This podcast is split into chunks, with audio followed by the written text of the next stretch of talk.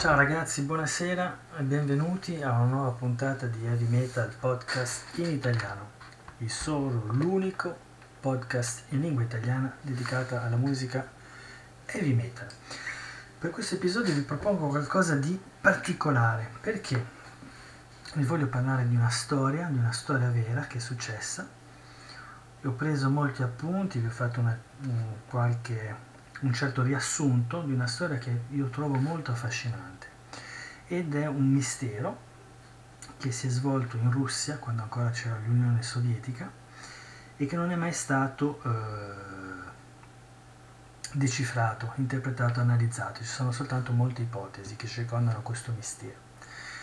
Ma prima di parlarvene c'è un gruppo che qualche anno fa ha dedicato un album concept a questo mistero, per cui ve lo metto come musica di fondo. Allora, prima di tutto il tema. Il tema è eh, quello che si chiama l'incidente del passo di Dyatlov, che potremmo anche parafrasare come lo strano massacro della montagna morta. Ve ne parlo dettagliatamente, ma prima vi presento il gruppo e l'album che metterò come fondo sonoro durante questa eh, ricostruzione che ho potuto fare per voi. Il gruppo di cui vi metto il disco quindi è un gruppo russo che si chiama Kawan. Kawan è una parola finnica, stranamente il gruppo è russo ma scrive in finnico, eh, che significa per molto tempo.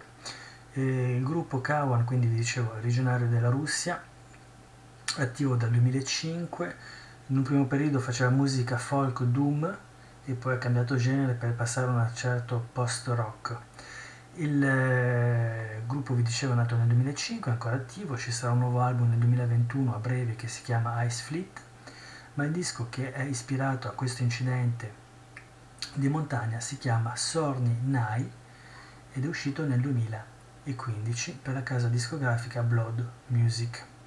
E lo trovate in ascolto sulla pagina Bandcamp della casa discografica in ascolto quindi in streaming su Bandcamp e se volete comprarlo potete averlo sia gratuitamente mettendo nell'importo la cifra 0 come 0 euro o se no potete donare quello che volete, 1 euro, 2 euro, 3 euro, quello che volete voi. Ok? Eh, e quindi dicevo, concept album ispirato a questo incidente, eh, il titolo Sorninai eh, si riferisce al nome di una divinità femminile che eh, sembra abitare quella regione montagnosa. E per finire vi dicevo che Kawan è un gruppo russo che eh, all'inizio praticamente per i primi due dischi ha scritto qualche lirica, qualche testo in russo e poi si è dedicato soltanto a scrivere le canzoni in finnico. Quindi io ve lo metto come sottofondo e vi parlo di questo mistero.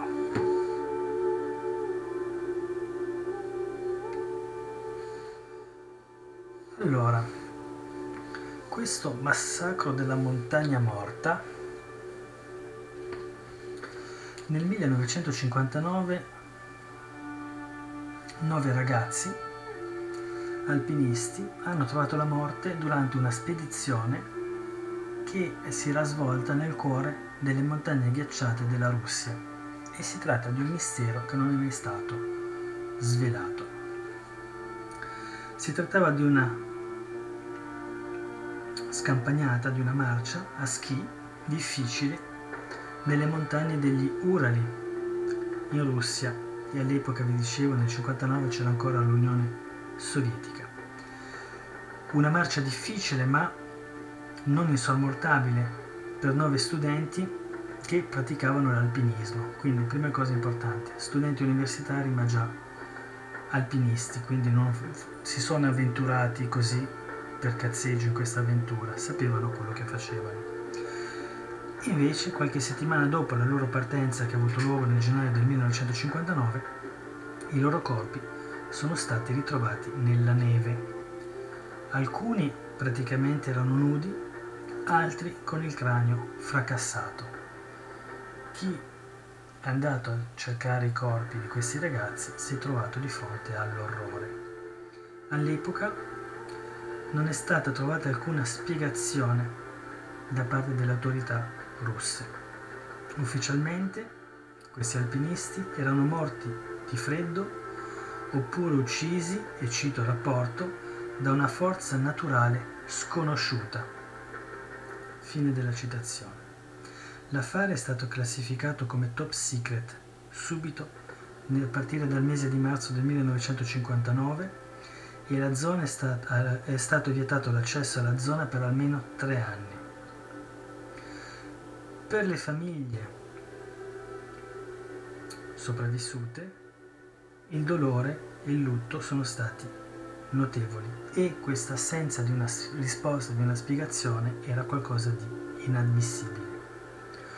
Yuri Yudin aveva accompagnato gli alpinisti all'inizio della loro avventura, ma poi aveva rinunciato e vi spiegherò perché. E durante tutta la sua vita si è dato da fare, ha combattuto per cercare di scoprire la verità e ha creato addirittura una fondazione per cercare veramente di spiegare questo mistero. Col passare degli anni decine e decine di teorie sono fiorite e cercavano di spiegare queste morti misteriose e ve ne farò un, un riassunto alla fine di, di questa sintesi.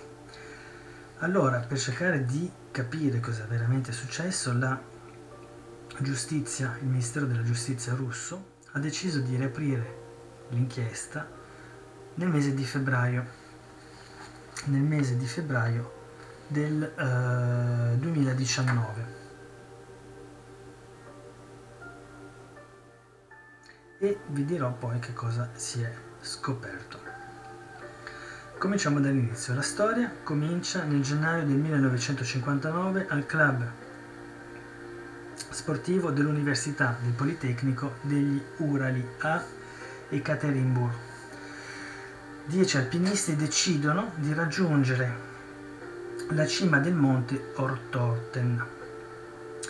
Il monte Ortorten non è molto alto, si eleva a circa 1200 metri, ma il terreno e le condizioni meteorologiche rendono difficile l'accesso in questo periodo dell'anno. Siamo in Russia e siamo nel mese di gennaio.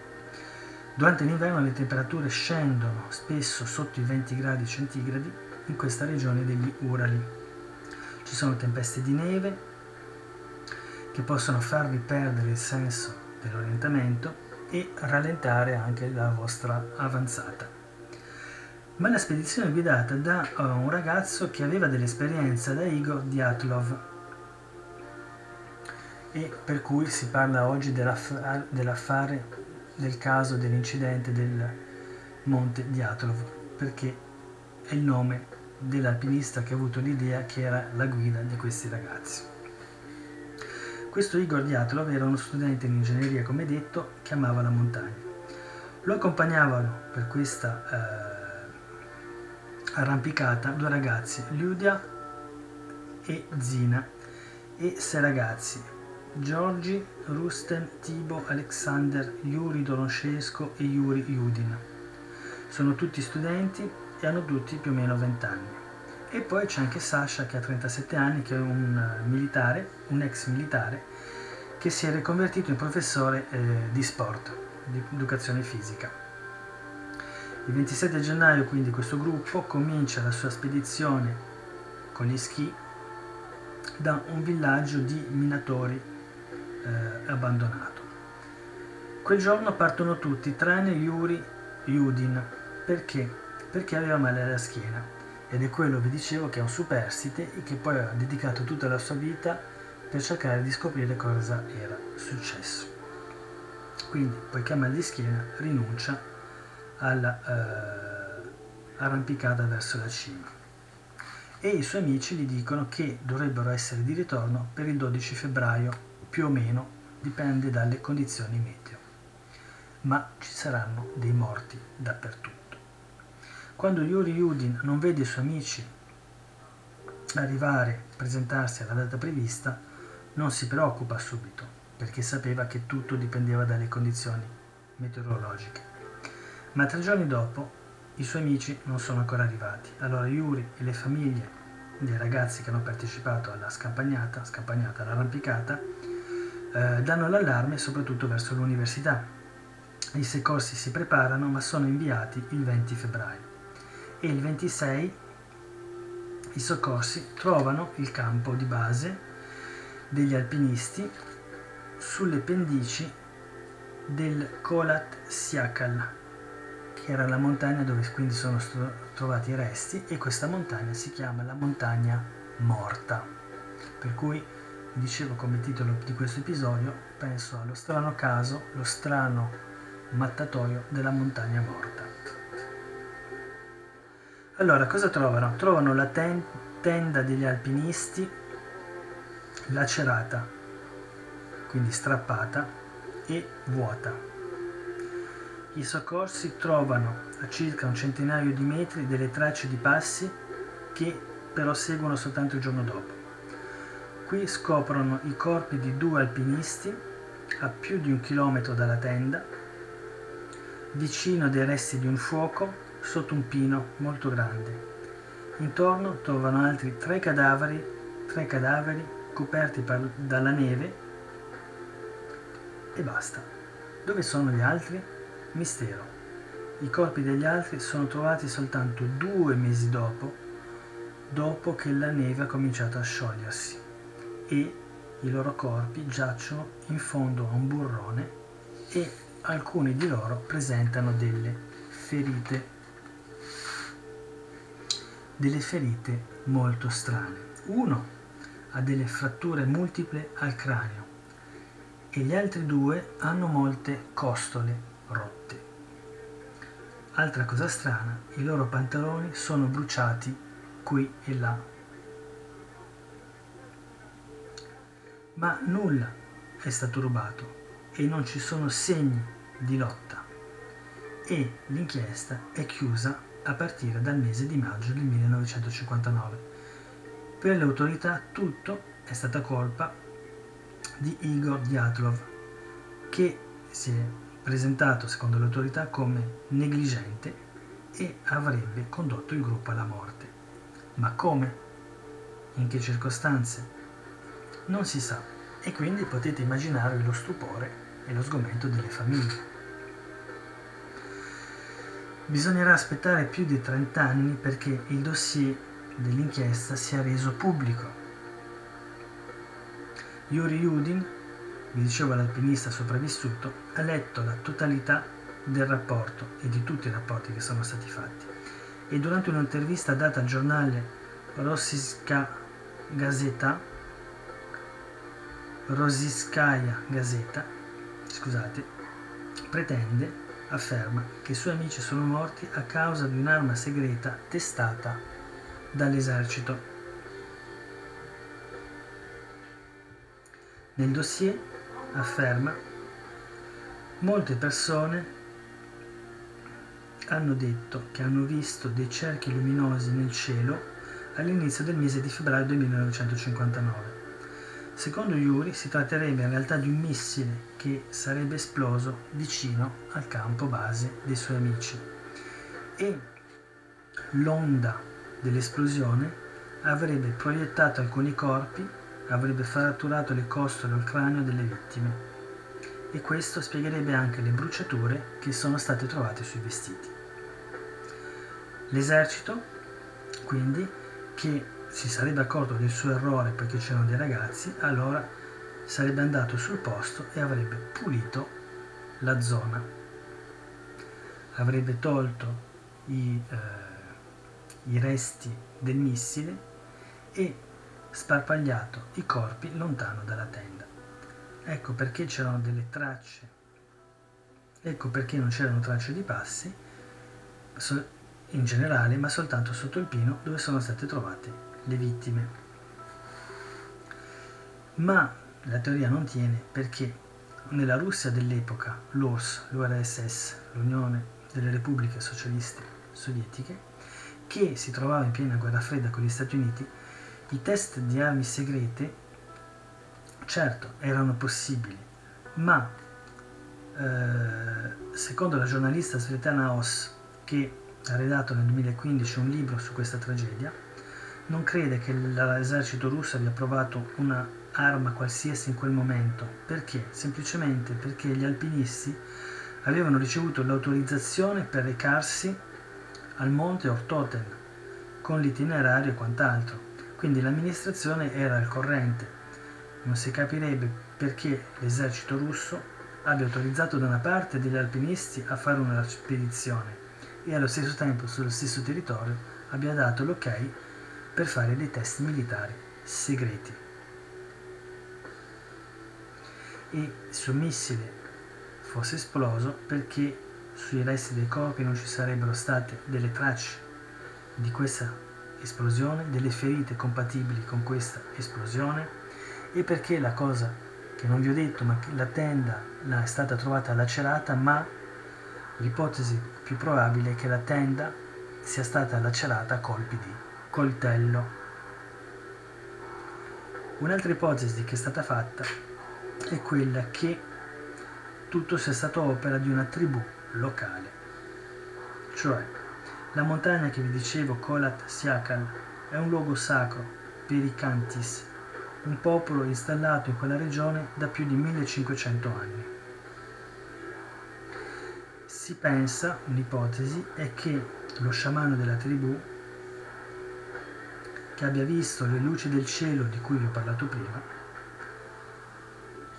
probabilmente una traccia di una stella cometa, di una stella filante o di un asteroide, che questo capo abbia interpretato questi segni nel cielo come dei segni negativi, catastrofici, e visto che sul loro territorio c'erano quegli alpinisti, abbia indotto i membri della sua tribù ad ucciderli.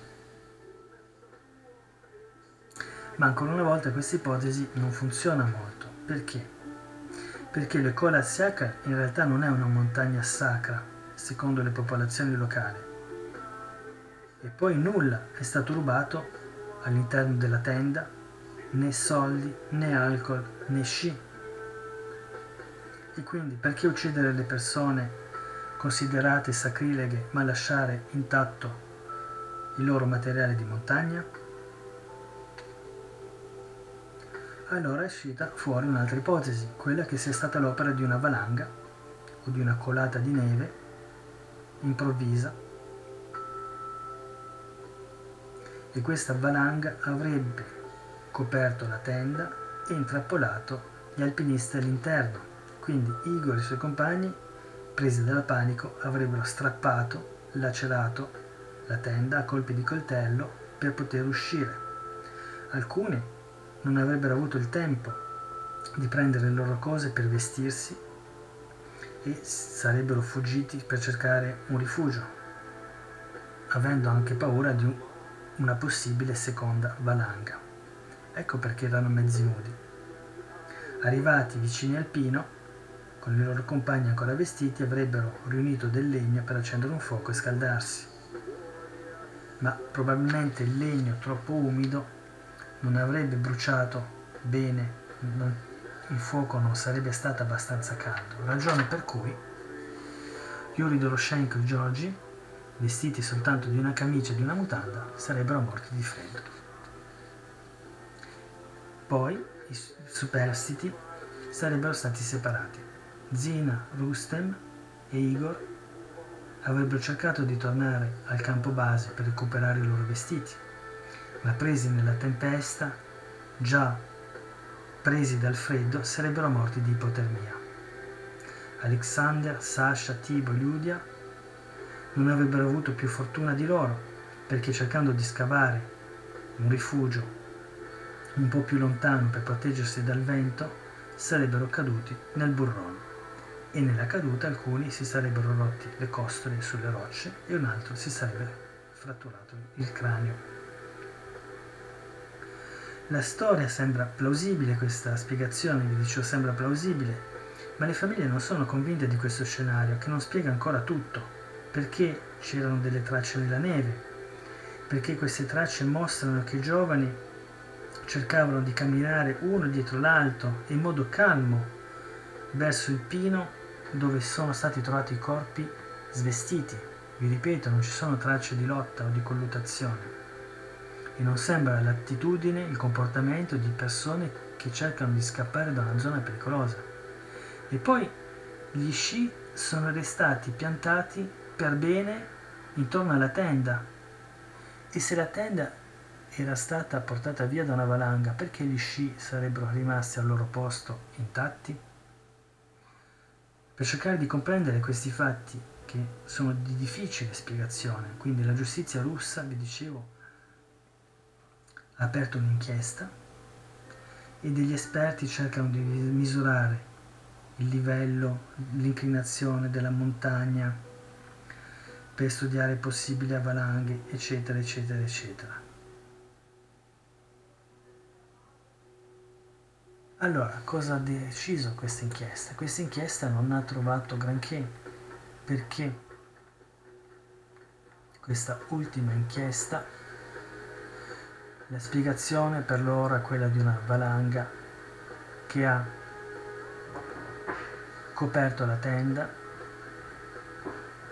e le persone, i ragazzi sarebbero usciti, quindi si riunisce un po' la spiegazione che vi ho appena dato.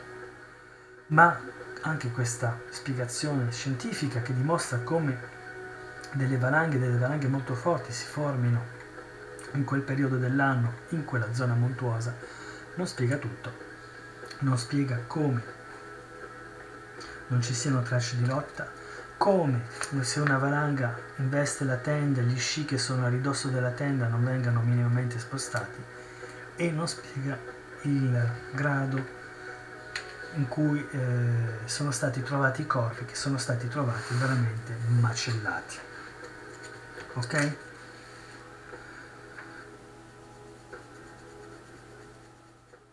Quindi ho fatto anche uno schema che riprendo. Abbiamo in alto, non potete vederlo, cercate di immaginarlo, immaginatevi un, il fianco di una montagna, quindi in alto, quasi in cima, avete la tenda tenda che è stata trovata con tutte le cose all'interno e strappata dall'interno a colpi di coltello. Quindi probabilmente sono usciti di lì i ragazzi. A fianco della tenda, poco più giù, sono stati trovati tre corpi vestiti sotto la neve. Ancora più giù, vicino al grande pino di cui vi parlavo, delle tracce di passi e quindi non di colluttazione di persone che camminavano in fila indiana. In basso a questo pino, ai piedi di questo pino, sono stati trovati due corpi svestiti e molto più lontano, in fondo un burrone, quindi ancora più in basso rispetto all'albero, sono stati trovati quattro corpi, quattro corpi con le costole rotte e di cui uno con il cranio fracassato.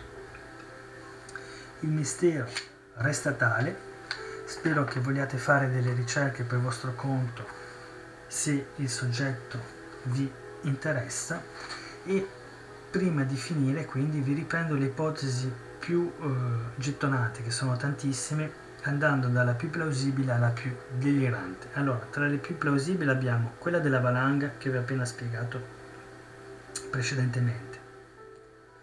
La seconda ipotesi plausibile è che gli sciatori sarebbero stati attaccati da un gruppo fosse il popolo locale o la tribù indigena di cui vi ho parlato. Ipotesi possibile si parla di un tornado che avrebbe import- preso, aspirato gli sciatori. Un'altra ipotesi possibile è quella di un animale che li avrebbe attaccati, ma anche questa non tiene granché. Ipotesi improbabile, quella dell'arma testata dalla, dall'esercito russo quelle più deliranti sono il fatto che le luci viste nel cielo da più testimoni durante la notte di quel dramma sarebbero delle luci, delle palle di fuoco e eh, di fronte a questo spettacolo gli sciatori e gli alpinisti sarebbero scappati, si sarebbero praticamente in qualche modo suicidati, ma un'ipotesi delirante, e l'ultima ipotesi delirante è quella che sarebbero stati attaccati da uno Yeti ma questo è semplicemente delirante non perché lo Yeti non esista, ma soprattutto perché non sono state trovate le tracce nella neve. Spero che questa, questo episodio vi sia piaciuto, che il disco di sottofondo dei Kawan, vi dicevo si chiama Sorny Night, vi sia piaciuto e eh, vi metto il link del gruppo nella descrizione dell'episodio del podcast. Vi do appuntamento per una prossima puntata e ricordatevi che da qui ad allora ricordatevi di ascoltare solo e sempre buona musica. Ciao ragazzi!